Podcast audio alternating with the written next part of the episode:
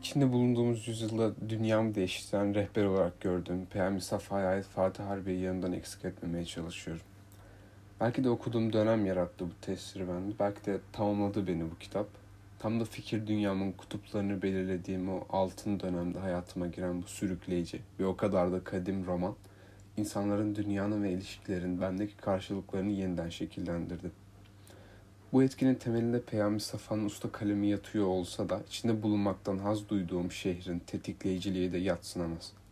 Doğu ile Batı'nın ortasında geçirdiğim bu çocukluğu dönüştüren roman elbette Doğu-Batı ilişkisi merkezinde kurulmuş bir roman oldu. Tam anlamıyla soluksuz okuduğum roman yalnızca okurken değil, gerçek hayatta etkileriyle karşılaşınca da nefesimi kesti.